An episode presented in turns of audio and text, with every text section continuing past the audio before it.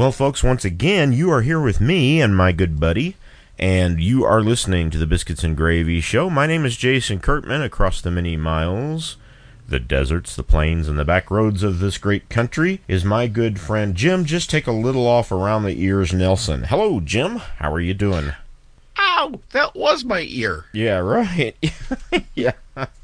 I uh, I saw a video about a year ago about a barber who had one particular young customer who was about nine or ten years old who would always joke with his barber that he was a bad barber and one of these days he was going to cut his ear. And the barber decided to play a prank on him and uh, was able to get uh, something that resembled a fake ear and soak it in blood. And, you know, he, he during the process of his haircut, he acted like he clipped it and held it out in his hand and showed it, and then the little boy started screaming. And uh, it was uh, quite traumatic, I'm sure, for the young boy. But the mother was in on it. She knew about it, so I guess that makes it okay, I guess. What have you been up to this week? Pretty much the same stuff, just working, working, working. Still trying to take over the world and raise your stock yes. in Dunkin' Donuts, right? Yeah. Yeah. Hey, I, uh, I I did something I've I've... haven't done in a long time. I actually invested in Bitcoin a long, long time ago through the account Robinhood. Uh, yes. Yeah, and I didn't realize this, but I had bought extremely low and unfortunately sold extremely low. I wish I'd kept on to that, but I I didn't I didn't even remember doing it, but I uh, went back online this week and uh, purchased about seventeen dollars worth of Bitcoin. And um, I've I've got a few other crypto and currency cryptocurrency investments, and uh, so far I'm doing pretty good. I mean, I'm not rich by any means, but uh, doing pretty good as anything, you know, over a few dollars investment uh, that that you're profiting. So far, I'm I think I'm up about sixty bucks, so pretty happy with that. And I I think it'll only get better. Got any predictions about that? Are you, do you have any of that? What's cryptocurrency? What, Robinhood or cryptocurrency? What's, Once upon a time, I was in Robinhood, and I was trying with some of that, and I ended up getting to a point where I ended up getting rid of everything. Did you?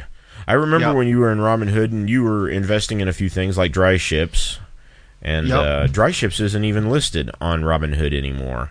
Oh. I, I really, when I first got my Robinhood account, this is how sad my life is.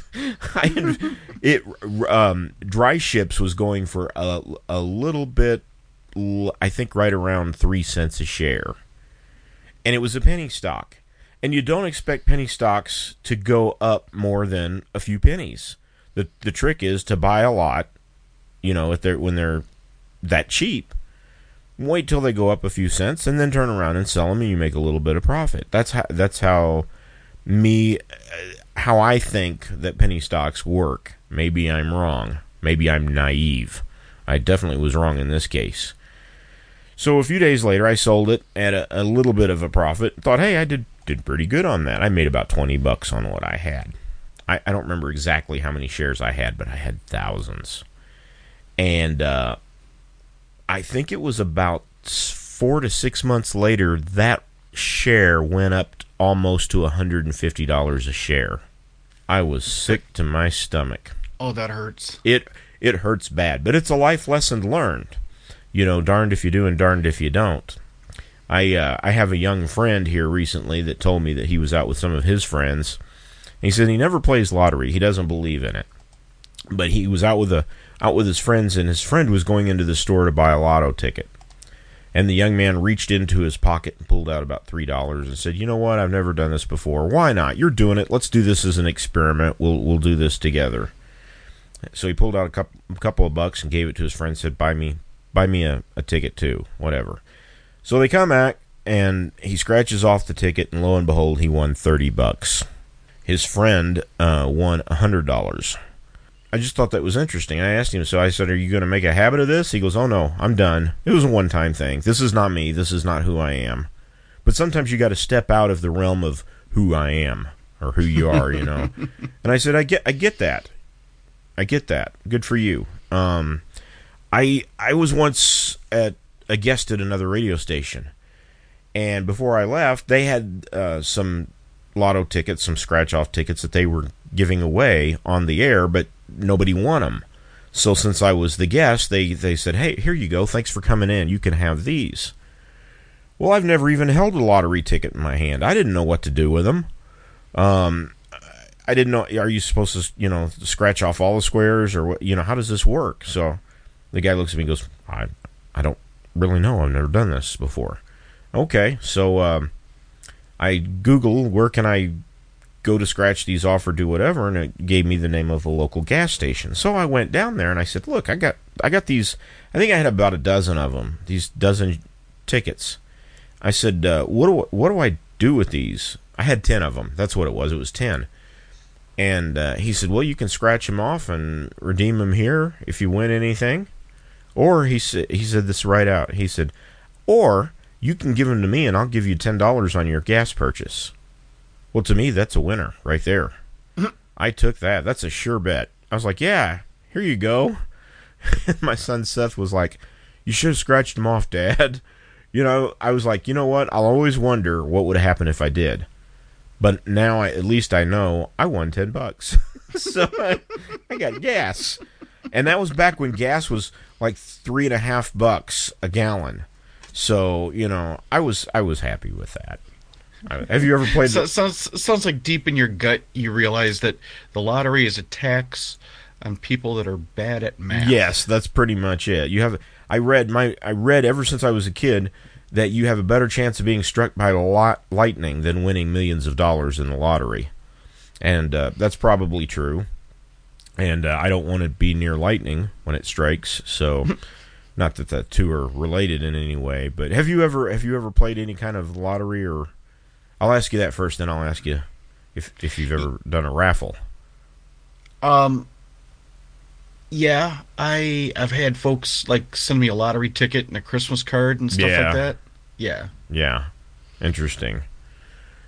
Did you ever win a raffle? Um, no. Me neither. Me neither. I've I've bought some, and, and I did knowing that the money was, hey, it's for a good cause anyway. So here you go. Here's your money. If I win, that's icing on the cake. But I, I didn't win with any expectations. Um, my uncle would always say it's wrong to do that sort of thing, to, to play the lottery ticket, or even, you know, he said lottery is kind of like gambling. It's just given a different, uh, or he, he would say that winning a, or, or playing a raffle is a lot like gambling. It's just with a different name. I, I don't I don't know if that's true. I think there's a little bit of a different motivation there. If you're giving money to a cause, you know, and you're more concerned about helping that cause, I don't have a problem with that. But he used to say that to win a lottery or raffle, Uh, you know, to hope to win is to hope that others lose, and that's an unchristian attitude. And and I could see his point on that. Um, with a raffle, I think that's taken to the extreme. Um, I, I I don't I don't I can see his point, but it it kind of bounces off me on that kind of. Unless yeah, unless you're one of these habitual players that I've got to win, I've got to win. I hope you don't win, and I hope I win. That's then yeah, yeah. Yeah, I. Th- That's that's that's kind of a odd. I, I don't get me don't get me wrong. Um, I'm not I, I'm not thinking that uh, gambling is something that, that a Christian should be involved in. But uh, you know, trying to delineate that whole uh, the reasons why. Mm-hmm. Um. Yeah, that's that's that's a weak that's a weak set of reasoning in my case. I, in my uh, my opinion. I think it's different. Uh, than, you know, going down to the local casino and being seen, you know, with your tuxedo spinning, rolling dice at the craps table, you know. Right. And on a, especially on a habitual basis, you know. So, I, the the sad thing, I as a Christian, we're taught to abstain from the appearance of evil, which means we don't go to certain places, you know. We don't, we don't go to the bars, we don't go to the casinos. Uh, unless there's a really good buffet going on. And so, as a, as a young Christian, when I would go to the casino up in the mountains or wherever um, to to eat at the restaurants, because they've got the best restaurants. You cannot deny that. And, hey, Jesus was seen eating with sinners, right? So, so I don't have a problem going to a, a restaurant buffet. Uh, and, and as I'm walking through the casino to get to the restaurant, because in most cases that's what you got to do. They plan it that way, you know. If you ever noticed, they, they tell me there's no clocks in a casino. Uh, everything's strategically done to keep you there as long as possible. So, um, And with that buffet, that's my week. It keeps me there pretty long. So um, I always think, man, I hope nobody sees me in here. So, but you can usually tell because I've got my bib on and my fork in hand, you know, as I'm walking to the buffet. No, not really. But uh, th- that'd make a good Christian uh, comedy skit, I think. You know, Christian goes to the buffet in the casino. So, because you know you never want to get between a Baptist and his buffet. You, oh, never get between a Baptist and his buffet. That's right. You're, First you're Church of the cash, casserole dish. Absolutely. That's right. You're, you're likely to, to lose a limb on that one. Yep, yep. Did you ever hear the, the story uh, by the um, comedian? Oh, I'm trying to remember his name. I'm drawing a blank right now. Um, he was from Yazoo, Mississippi. And uh, he's talked about one time they... They were all gathered around the table, and there was one piece of chicken left, and the uh, wind blew through the window and blew the lamp out. And by the time they got, they heard a scream, they turned the lamp back on, and uh, there was Uncle Versi with a with his hand on the chicken in the middle of the plate with a fork stuck through his hand. So they, they always wanted, he said it was always impolite to get the last piece of chicken, but when the lights went off, it was fair game, you know. So. Oh, it'll come to me. I can't think of his name right now, but he was a great comedian. So, you got plans for the rest of the week? Now that it has started anew? Pretty much, you know, take over the world. Or, yeah. Wash, rinse, and repeat, right? Or, yeah, lather, rinse, repeat. Are you getting accommodated, uh, used to the pandemic lifestyle? No. Yeah? I mean, I, I, I comply. If by accommodated you mean I can I, I can go through the steps without uh, throwing a hissy fit. Well, that too. I, I guess externally, anyway. Right? Yeah. Right. Yeah. Um, it's I'm I'm not used to it. I, I did tell. There's one thing I'm getting used to, and that's wearing the mask. I, I swore when this all started, I'd walk in, I'd see a few people wearing masks. Everybody else wasn't. And I would look at my son, and I'd go, you will never see me in a store wearing a mask. And now it's, you know, if you want food on the table, you got to get it. You got to do it. Put it on and go into the store. And, you know, another thing I'm, too, realizing is maybe this thing is a little bit more... I'm not saying that the mask help or they don't help, but maybe this COVID thing is a little bit more serious than what I originally thought. Yes, it has a high survivability rate, but I'm hearing hearing more friends of friends that are passing away uh, due to COVID. I'm hearing more of that. I, how about you? Are you... Has that touched not, your realm? Not really. I mean, it, they've said that it's taken back off and, you know, it's worse than ever. And I'm going, okay, the first time around, I, I knew a couple people that got it. I knew one person that died from it. Um, and, and this time around, they go, oh, it's worse than ever. And I'm going, okay, I don't I don't see it. I don't know that it's worse than ever, but I think they, as they, it's making its rounds. They like to throw rounds. numbers at you. Yeah. They like to throw the numbers at you, but it's like... You know, the the one person that I knew was ancient. The the, the person that I knew that, that passed away from it right. was absolutely ancient. So, uh, and, and his wife, who was also ancient, well, she survived. So, yeah, I'm. I don't know what to think. I go through the motions. I take the precautions, um, but I don't necessarily believe. believe anything I'm told anymore. Well, we could talk about that for an hour.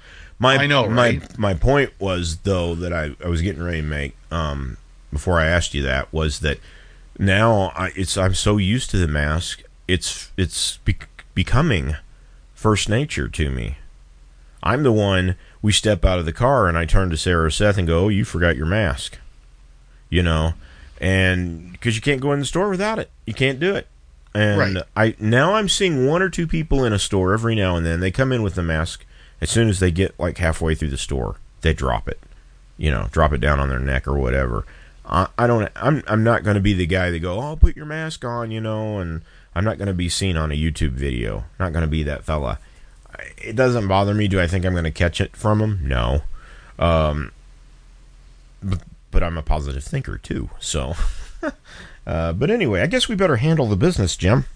Ba-da-da-da-da. You're listening to the Biscuits and Gravy Show. Special thanks to our corporate sponsor, the McDonald's Corporation. I had two McChickens this week. That's that's my new staple, Jim. Thank you very much.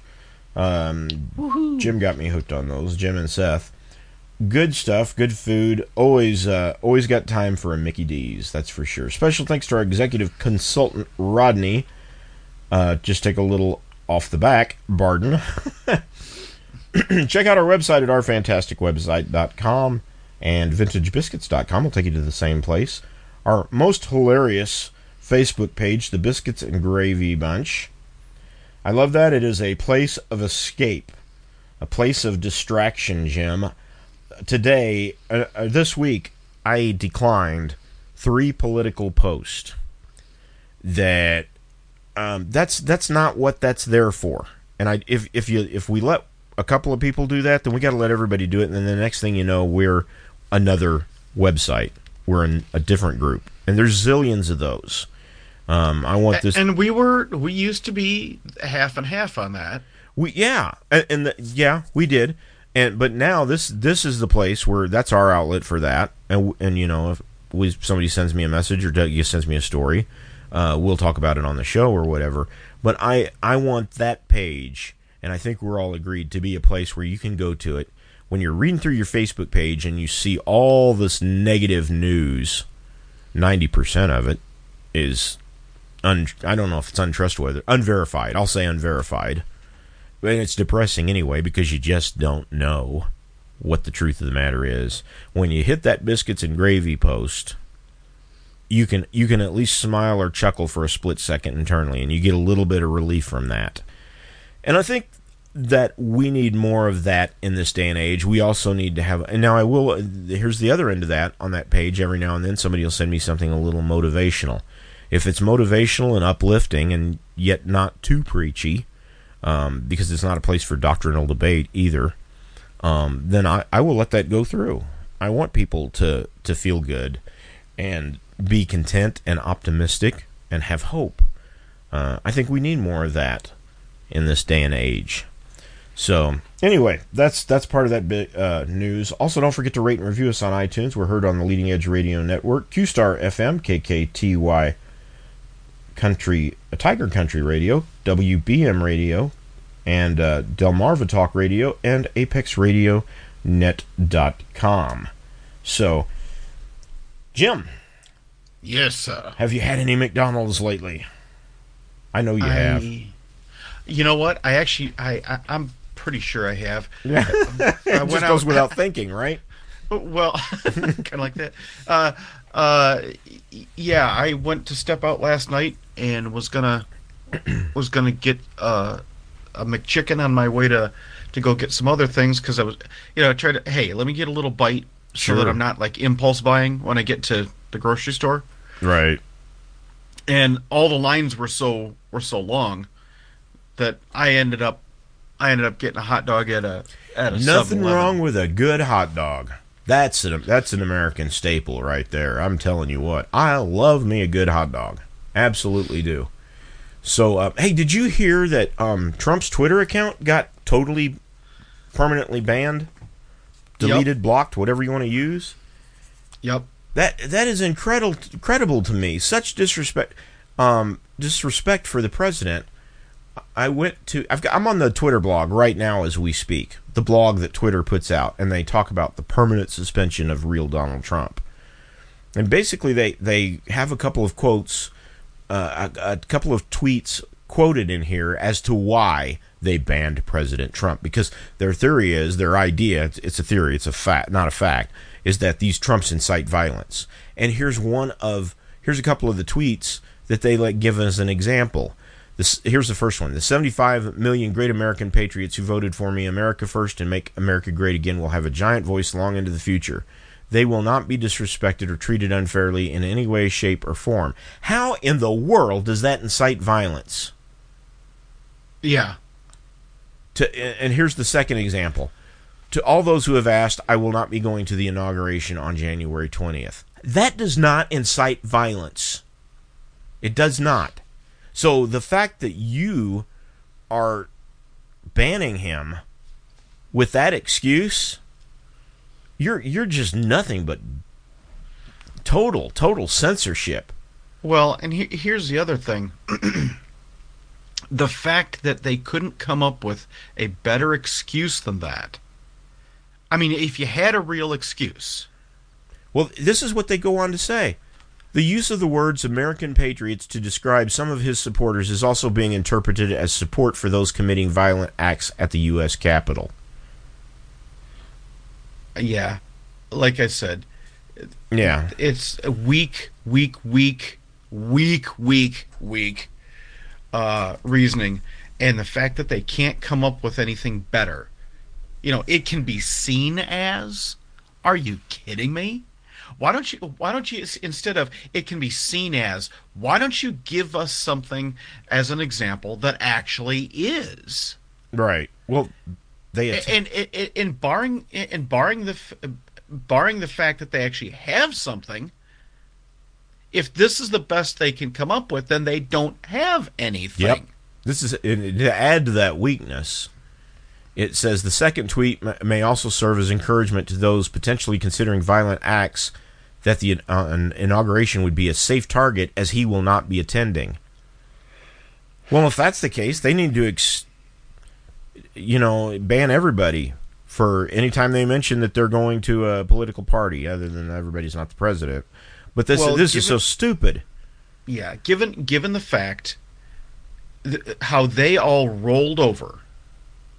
They, meaning the left, they all rolled over and had nothing to say about the occupying of of Portland, encouraged it even, the Summer of Love, right? Yeah. The fact that the fact that they absolutely rolled over on on on all of these other groups that that didn't theoretically do violence, but actually did violence, burned stuff down, um, were beating people, people were killed, uh, to the point that, that they even eventually had to do something about it. Uh, that the fact that that that they'll take a pass on. This that's theoretically, you know, inciting something. Yeah, this is this is this is the new environment where. Uh, You're you're right. It's censorship. It's it's a ha ha ha we won, or ha ha ha we have the power.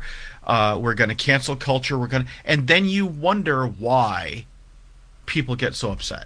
Yeah. This, you this you, is... do, you don't see you don't see what yours are actually doing, but you're going to have a problem with what ours may theoretically do. Well, this this is very upsetting to me because this is, if anything, this is an extreme violation of the First Amendment. You know, they keep talking about the president. We need to impeach him. This is impeachable because this is a violation of the Constitution. And they're talking about, um, I've even heard Republicans say that uh, what they need to abide by the Constitution and let them pass, make the vote on the day that it was stormed. And um, everything, everything I'm hearing from Democrats and Republicans is follow the Constitution, follow the Constitution. Well, They're the they're the ones themselves who have not followed the Constitution. They have not. In, yeah, they haven't. Their investigations have not been fair. They've not been accurate. I mean, you've got the false dossier from Russia uh, incident. The, everything's been fabricated. I do not trust this government one single bit. Uh, the and, and the one person you could trust. He's he's got no credibility. They, got, they, I mean, he's got credibility with me, but they won't let him do anything. They won't let him process anything. They won't, you know. Uh, and they didn't. And they didn't from day one. They they didn't. They did not give him a chance. And now those same people are coming back and saying, "Give Biden a chance. He's your president." He's, okay, and, the guy that's been the guy that's been in politics for the past what fifty years, forty years, and hasn't years? done anything. Certainly nothing good. Well, I, I remember in being in high school, I believe it was my senior year, it might have been my junior year, By, there was a huge scandal with Biden because they had uh, gotten copies of speeches, recordings of speeches that he had made, and almost every single one of them they tied to somebody else that he had plagiarized them. And this was a big news story. And he came, not only that, he came out uh, giving some some of his educational credentials that turned out to be totally false. And it was a big scandal. And he dropped out of the presidential race then. And I remember our um, social studies instructor um, saying that this is the end of Biden. After he's out of office this term, you'll never hear from him again. He's done. His political career is over. And I, things have changed since then. Where have we gone? Um, I, I it totally, totally baffles me that we've gotten where we are today in this country in the last twenty years, which, by the way, is not a long time. The last twenty years for me has gone by so fast. Right. It, it's unreal. It makes my head spin. Um, I remember filling the bathtub up for Y two K and making a hundred zillion pound, pounds of turkey jerky. Um, so it it doesn't seem like that long ago. I'd rather go through Y two K right now than twenty twenty-one. Um, but uh, Bi- they told us Biden was over. We wouldn't hear from him again. And I think that day's coming soon, six months to two years. Biden will be uh, no longer in office, and we'll have President Harris. By their own design. By their own design, of course. Am I a conspiracy theorist? Yeah, I guess I am. You know, I used to sit at the table with several people that I considered conspiracy theorists, and I would listen to them talk and give their ideas on things that happened and things that will happen. And I used to, you know, not gently in my mind roll my eyes and think, well, these are smart, educated people, but I think they're way off base here. And the things that I've heard them say would come to pass that I never thought in a million years would have. So I'm a retrospective conspiracy theory theorist. Yeah, yeah, it's it's based on experience, yeah, not uh, not, not supposition. So, well, and, and my thing is is that without going too too much deeper on it, is that I've been the guy for decades that has said, uh, this is this is what's going to happen. This is where we're going to end up. And I have heard people say for decades, oh, no, that's never going to happen. People are smarter than that. They, they won't let it go that far. And I'm sitting here going, okay, while I've been screaming this for the past decades, mm-hmm. nothing will drive you crazy when you stop counting things in years and start counting in, in decades. Yeah. Okay. Um, th- that's a whole different, that's a whole different ballgame. And then... And, and then you you sit there, and all the people that you heard say, oh, they'll never let it get that far. People are smarter than that. Um, it just it makes you want to go back and slap the living fire out of out of every single person you ever heard that out of. Yeah, absolutely. Think about, because you're sitting here going, I you were warned, you were warned, decades worth, you were warned, and here we are. Think of how many. Co- think about this. I remember when I was a kid, I would never dream that if you worked for a company, that you would not be allowed to get a paper check or cash as compensation. Those were the only two options when I was a teenager. You know, if if if you did a job, you got paid mostly a paper paper check. You went to the bank, you cashed it. The money was, you know, um, that's how you got paid. There was no direct deposit. Um, now, if you work for a company, a lot of companies only give you two options. They won't give you a paper check. They give you two options. They give you either direct deposit or they give you a debit card on an account that they've created for you. And um, to me, that that's one of those things where, you know, forty years ago um, or thirty-five years ago, I would have said, oh, they won't let it get that far. Um, so th- that's one of the things. And, I, and I, I predict that within the next, I'll say three and a half years, that there's going to be some mandatory things put in place, and one of which is going to be a vaccination. I, I really, really believe that. I've got a good friend that works for the state here in New Mexico. Um, he has some ins and outs and, and knowledge. He also does some other side stuff, and he's he's talked to an individual who is a former legislator here in New Mexico, and he said there's already a system put in place. There's already been a law passed to allow this, that the governor can mandate a vaccination in the time of a crisis, and anyone who refuses the vaccination will put, be put on home arrest. And um, that's that's scary. That really is. The next step, of course, is that is an encampment for people uh, who refuse. And anyway, Jim, you and I were talking earlier, too, that you there's a lot of folks out there that believe that the vaccination will be part of the mark of the beast that the Bible talks about. Um, you have some thoughts on that. Briefly hit those thoughts, that you don't believe that's the case, at least not right now.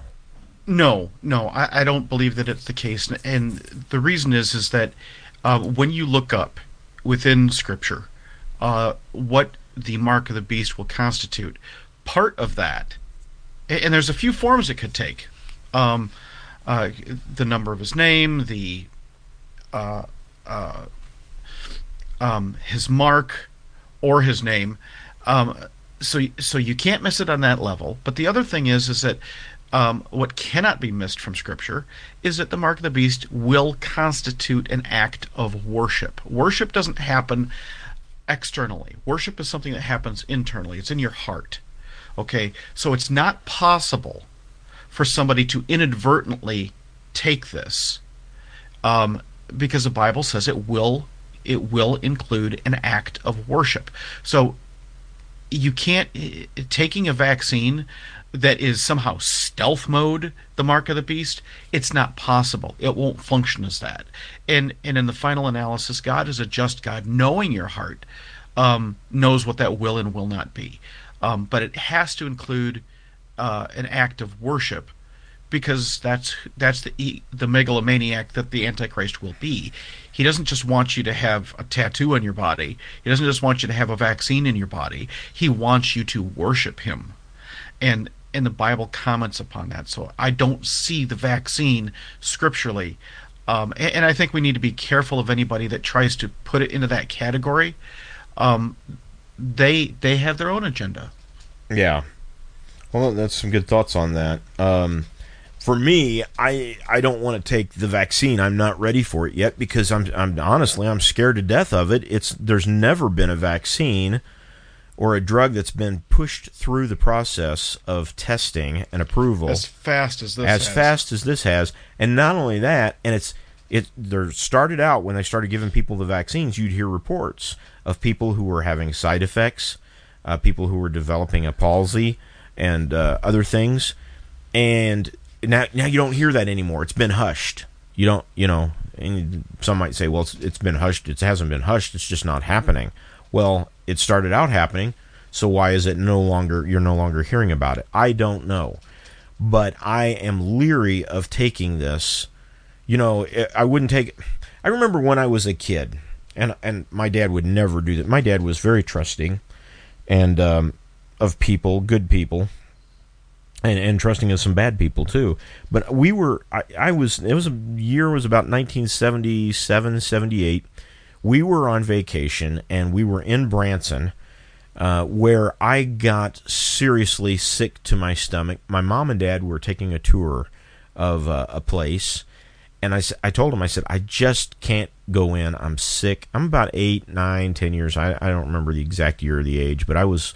I was not yet a teenager. And I said, you all go take the tour. I'm just going to lay down under this tree by the parking lot and take a nap. So my dad walks away, and he comes back with a few minutes, and he has this little pill. I don't even remember what color it was. And he said, Jason, he said, I was in line to, to get our tickets to go in, and I mentioned to somebody that you were sick and laying out here by this tree, and you were waiting on us. And he gave me this pill, and he said it would make you feel a whole lot better. And I said, oh, okay. And I took the pill.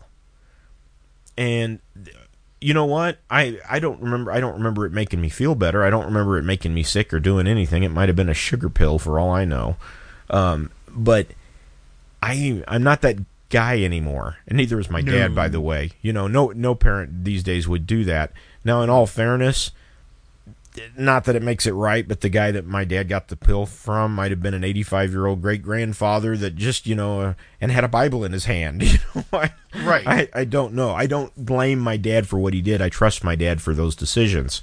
But I know that he would not do that th- this today, in this day and age that we live in. No, goodness no. But I would, I would feel much better taking an aspirin, a vitamin, or a pill from a stranger, from a complete stranger that's unmarked, not in any package, than taking a shot in the arm from the United States government.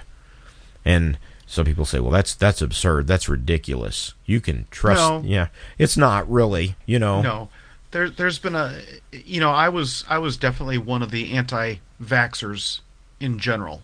You're not um, anymore? Well, here's the thing. I'm... Yeah, it's, yeah, that's that's a complicated thing. Uh, I I will I will say this, that I think people need to educate themselves. Sure, because the the position that I took even back then was, I'm not telling you you shouldn't do it. I'm telling you you should educate yourself. Right. Find out what the history on this stuff is. You know, uh, educate yourself how to uh, determine. Uh, by what criteria you're going to judge these things. Ask about the numbers uh, to treat and the numbers uh, to, to get a result. Uh, ask ask those good questions.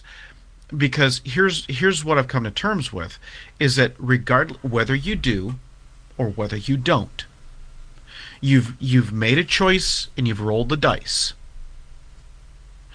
And there are and there are literally there are Uh, uh, risks on both sides of that. So my whole thing was, you've got to educate yourself. And after you've educated yourself, you pray about it, you think deeply about it, and you make your best, your best, most logical, informed, spirit-led decision, and then live with it. Because if I tell somebody, hey, don't, and and, and it goes the wrong way, guess who's holding the bag on that decision? Right.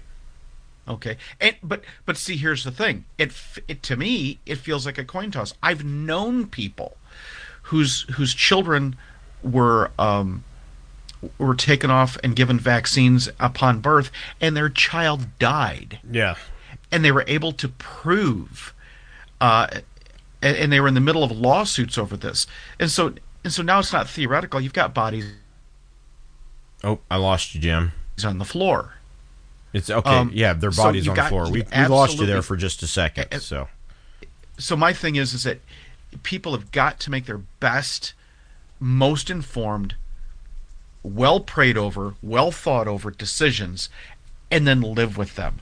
And the the problem is, is that whether you're talking about this or whether you're talking about politics, uh, John Q. Public doesn't have the attention span these days to make those kinds of decisions. And that's part of the reason why we're in the state that we are. Because because the, the responsibility to make these decisions, we keep handing these off to other people. Um, well, congratulations. You, you've sown to the wind, and you've reaped the whirlwind. This is where we are because of that attitude. Sure. Yep. Let me let me ask you this, Jim. Do you um you joined Parler, mm-hmm. didn't you? Yeah, I've literally done nothing on it, but I do have an account. Yeah, I know it's a lot like Twitter. I've used it a little bit. I'm still trying to work my way around it. Did you? Now, you have a Google phone. Um, Google has, of course, suspended the app, or permanent, from what I understand, permanently removed it. Somebody had posted on Facebook the other day that Apple had removed it as well. Well, I went to the App Store, and it was still there. Um, of course, it was still on my phone. I, I've been on Parler. I was I was doing Parler before Parler was cool, um, long long time. Well, I went. Somebody posted again, and I went back, and sure enough, Parler has been moved from the Apple Store. But this is where it gets interesting.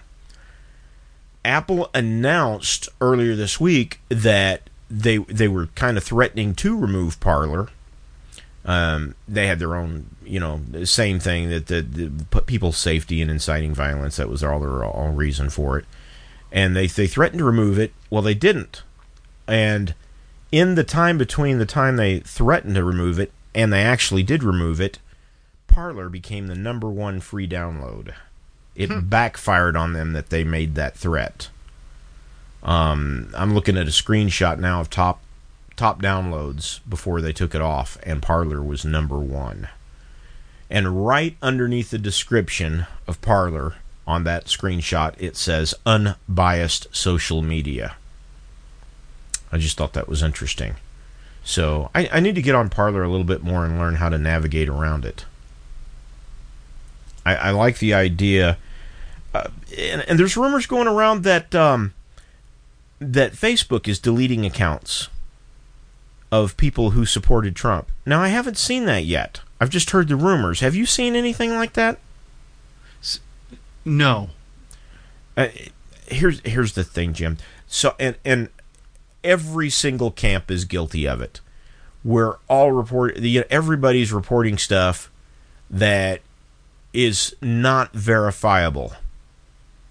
And there's speculation, rumor, so-and-so said, you know, um, I, and I've seen this happen before. You sent me a link from a retired uh, general that was talking about how it was Nancy Pelosi's laptop was stolen by operatives, agents, and that's why she was worried, and, and some say that she's fleeing the country. I Googled that lieutenant, or that retired general's name. And um, his his questionability, and I'm not going to go deep into it, but but it's something you need to, um, anybody who, you read a news story and it says lieutenant general retired, whatever, lieutenant colonel retired. I've seen them all military ranks that do the same thing. Google it. You'll, maybe there's a reason why they're retired. I don't know. Um, find out just how credible they are. Um, I know some retired military folks Uh, that are very active in social media and very active. Uh, they have a very outspoken voice. They're not completely... Uh, I've seen them jump on the, the rumor bandwagon before. And then they've come back and said, you know what, I said this, but I was totally wrong, way off base. I didn't have all the facts. My point being is, trust but verify when you hear something. And when I say trust, it's it's hard to do that. You know why, Jim? Because we the mainstream media... is, in my mind, it's a catch twenty-two. I go, well, okay, I'm hearing this, but I'm not finding any news sources from anything other than bloggers. Yeah. The, I'm so used the, to everything being verified through the mainstream media. And yet, well, and, yet I don't believe anything yeah. from the mainstream media. I, I'm confused. No. Well, see, that's that's what we've been left to. And it's and it leaves us paralyzed. Yeah, that's a good way to put it. It leaves us paralyzed and impotent to to act on anything because we can't seem to trust anybody. Um, and, and the and the fact that you've got um, folks in government and, and in other, other places that are insisting upon those levels of trust. Think about it. We just got done talking about the vaccination thing. Think about the levels of trust that mandating that yeah. implies. Yep. So, so you're being expected to, um, to exercise these levels of trust when it's already been. You already know we're at a point where you can't seem to trust anybody, and and now and you can't you can't research anything because, well, hey, big tech is in on it. Yeah. So, this is this is the situation we and, and there's, there. I, I kind of want to do a dot dot dot. Yeah. Think think your own way to the next step in this in this this logic. Um, when you find yourself in that place, and big tech, the media, and and the the incoming administration are part of that. How yeah. how empowered do you feel to make decisions? Yeah. You you don't. You just because you just don't know. Um, I, I'm gonna don't anybody please don't anybody you can you can look to the Biscuits and Gravy Show for something to think about. You know, I, I feel like saying I'm not a doctor, but I play one on T V. Right. You, you know, don't don't look to us for medical advice. Don't look to us for decision making uh, advice in the political realm. If you're a Christian, you know where to go for that. Um, the the great physician, uh, he who right. never fails. He who has promised to be with us uh, and guide us. So we're just a source of, I'll just say, we're a source of, we, we like to poke your brain a little bit, make it react internally, and make you smile a little bit and have a little fun, just something to do. I, I consider us a form of entertainment more than anything. Uh, my my son would say I'm vintage, but I'm not entertainment. Um, but anyway, th- th- we'll just leave that disclaimer at that. So, well, Jim, that's that's been an awful lot of biscuits for today's show. You want to get into a little gravy, maybe? Yes, please. Yeah. Uh, here's some things that I've got a whole list of stuff behind me. Let's talk about scars. Do you have any scars, Jim? I've got a few. Are there interesting stories behind any of them? Uh, yeah. Maybe not interesting, but, but youthful stupidity. Which oh, could, yeah, that, that's interesting. Which could, ser- which, which could serve as entertainment. Right. Well, t- do tell. Oh, I've got one on my knee. I got when I was fifteen years old, and um, a friend of mine had decided to play a practical joke, and we were out in the country, and there was this there was this bull that was supposed to be in this particular pasture, and he says, uh, "Now, if we, the bull's name is Big Jim. There's a bull named Big Jim. A bull. Oh, okay, you know." Uh, Something you would a, put popcorn in, right? Okay. No, not a bowl. Oh, okay. A bull, I, like don't oh, the bull. bull by the horns. Okay, gotcha. It was out in a pasture. Yeah, but I don't think bulls like popcorn. Anyway, go ahead. No. Um, well, at any rate, so he's like, "Hey, let's get over the let's get over this this uh, barbed wire fence. It's supposed to be electrified. Uh, in addition, and um, and and but if I say Big Jim's coming, you better take off running because he is, he is deadly." And so I, I, I went to try to get over this fence, got wrapped up in it. Uh huh. And he goes, "Big Jim's coming! Big Jim's coming!" And I ripped my leg free of that, and it ended up ended up tearing a gash out. He thought that was the funniest thing ever. Interesting. And I'm like, "You're a special kind of stupid, aren't you? Yeah. You set this whole thing up, and you know." Uh, well, so that was that's one of my scar knee. story. I got I got one for you.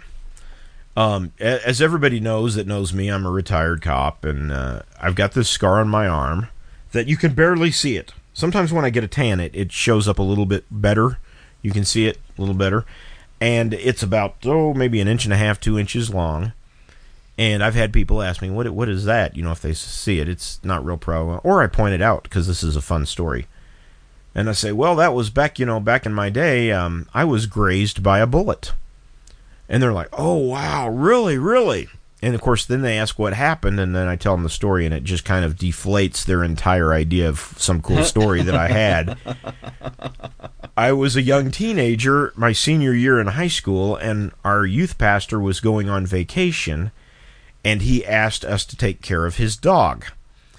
His dog's name was Bullet. And uh, the rest kind of goes, you know, without being said. He was a very hyperactive dog. And uh, I would not recommend this, but he, the pastor had this paper bag. And uh, he said, if he ever acts up, start, starts barking at night, won't shut up, just go outside and hold this paper bag up to his face. Okay. Well, I, did, I didn't. I was curious. I didn't look in the paper bag. I just set it aside and kind of forgot about it. So one night, sure enough, this dog is acting all crazy, barking like crazy. Won't. So I, I put my robe on, and I'm getting ready to go out there and see what's wrong, and I remembered. He told me to show him that paper bag. So I grabbed it and ran out there. I thought, well, I'll, I'll look in it, you know, after after I get done showing it to him. So I, sh- I held up the paper bag, and immediately that dog put his head down between his front legs, turned around, and ran back into the doghouse, not a peep the, the rest of the night. So it was cold out. It was kind of in the winter. I've got my boots on and my robe, so I head back into the house. I get into the kitchen counter, turn on the light, open up the bag, and there's a B B pistol inside. And I was like, I'm going to have to have a talk to him about this.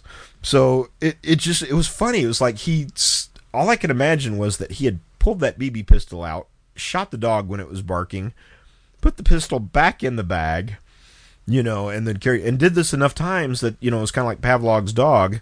All you had to do was show him the bag. No. Oh, for Pete's sake. So, yeah, but uh, before before the bag incident, that dog had jumped up on me and scratched my arm. So now I tell people I was grazed by a bullet. So that's, that's my scar story. So I don't have a scar where I was actually grazed by a bullet. back in two thousand six, um, I was uh, grazed by, from a, by a bullet from a forty-five caliber shot from a Glock, uh, which literally striked the the upper left side of my forehead on down to my part. No scar or anything. I'm kind of surprised. That scared the living daylights out of me. I still have a photograph of that bullet and the wound in the floor uh, that it actually made. You say, the wound in the floor? How'd you get shot if there's a hole in the floor? I said, well, it, I was bending over at the time. So um, I'm trying to get some fish something out of a desk drawer when another officer discharged his firearm. So, but those those are my interesting scar stories. So, let's see, what else do we have here? The key to success in business. Are you thinking about starting a business? Do you own or manage one?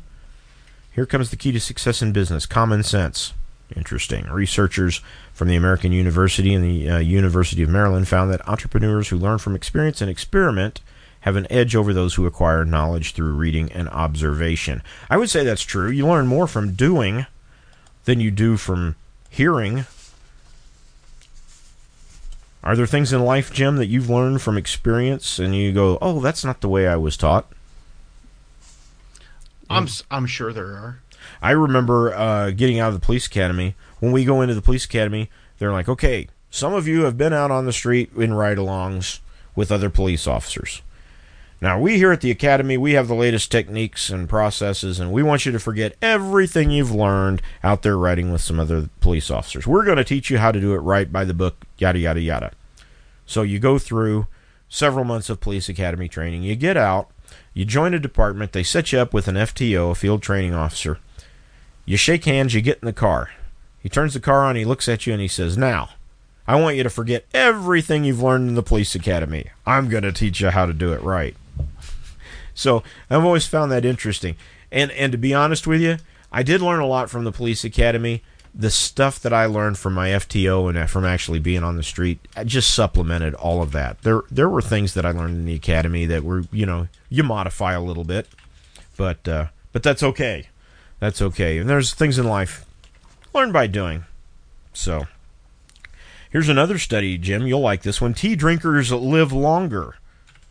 Okay. What do you think about that? Like tea as in teetotalers, or just tea drinkers in general? Tea tea drinkers in general, they say they live okay. longer. Um, I would think teetotalers could possibly live longer. They they hit less telephone poles. Right. So, uh, you have a favorite kind of tea? Oh, uh, one of the ones that I kind of like these days is uh, Arizona has got this one called. Uh, It's a combination of black and white teas. Yeah, and it's it, it's not overly sweet.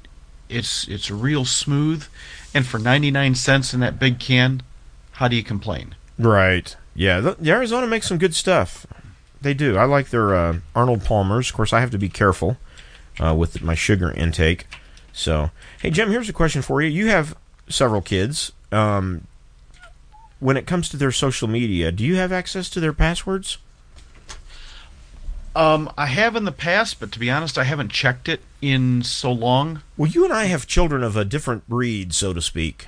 Yeah. Um, and most people would say, yeah, well, well, I trust my kid too. Um, I think with us, there's a different level of that because we our ra- our kids are being raised much like we were. Um, so, yeah, I I trust my kid. There was a time when. Um, my son was extremely little that I gave him um, a browser that was made for toddlers and, and young children uh, that was safe. And I said, this is how, this is how we get on the internet, you know?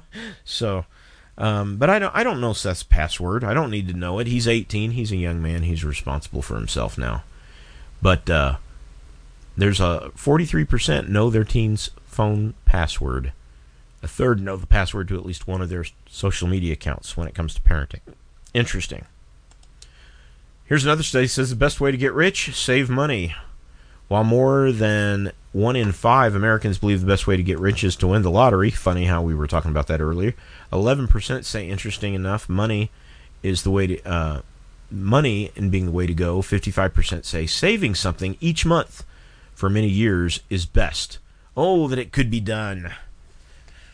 there's a lot of people like you and I, Jim, that have in the past lived week to week. And saving is nothing but a concept. Right. As a child, uh, I want to, let me rephrase that. As a young man, I wish that from day one of me entering this, the workforce, I had saved money. Uh, up until recently, I just wasn't able to do that. Um, now it's it's we've got a pretty good income coming in into this household. Uh, I won't say it's great, but it's it's doable, and uh, we're able to take a portion of that and throw it in savings every now and then, and that helps. And uh, it, but it, it's hard to do growing up because, especially for single parents, Jim and I can for single parents, Jim and I can safely relate to that. Uh, that it's hard to do that uh, because oh, yeah. you, you're you're like you hear people say, "Well, I'm on a limited income." When you got kids, you're always on a limited income. It's right. True, you know. You got to limit yourself to everything because, you know, those kids have one, so, wants and needs besides food, clothing, and shelter. Uh, for a child, there there are other needs. They do need a, a few dollars spending money to go down to the pizza parlor and have a dinner with their friends, or to play a video game online together, even if they're miles apart. You know, they might need five bucks to buy a game to do that. Those are needs, especially in this day and age, that children have. And so I completely, I completely understand that. So let's see, what else do we have here? We got time for one more. Share this here's one. Share your best grilled cheese recipe. Well, um, it's pretty simple. Any kind of cheese for me. uh, will work. Any kind of bread for me will work. I have learned if you're if you're going to cook it in the air fryer, put a fork on top of it because those air fryers spin things around. Uh, you don't have if you if you don't do that if you don't weight it down in an air fryer, you just have a kind of like a a mix of bread and cheese all over the place. But uh, I do like tomatoes and and maybe a little bit of ham or meat on my grilled cheese. I guess that wouldn't make it a grilled cheese sandwich. I'd make it a yeah, ham that, sandwich, but still. Yeah, you go to put the ham on it, and that, that substantially changes it. Not necessarily in a bad way, but it's right. no longer... I think you could still have tomato, cheese, and, and mayonnaise, and it'd still be a, a, a cheese sandwich. So see, tomato tomato, tomato sounds pretty good on that. Yeah, actually. It does. I, I've never done that, but that sounds good. With that thought, I think I'm gonna. That's what I'm going to have for breakfast, and uh, there's San Antonio Jim right now speaking as we talk. I will say, folks, I uh, hope you all have a great week. Uh, don't forget to check out our website, the fantastic, our fantastic website dot com. Spend some time with your kids. Make them a grilled, make a grilled cheese sandwich together with them. And uh, tip your waiters, your DoorDash drivers, and above all, don't forget to drink your Ovaltine. Jim. And please, turn on your Amber Alerts. The life you save may be someone that you know. Y'all have a great day. We'll see you next time right here on the Biscuits and Gravy Show.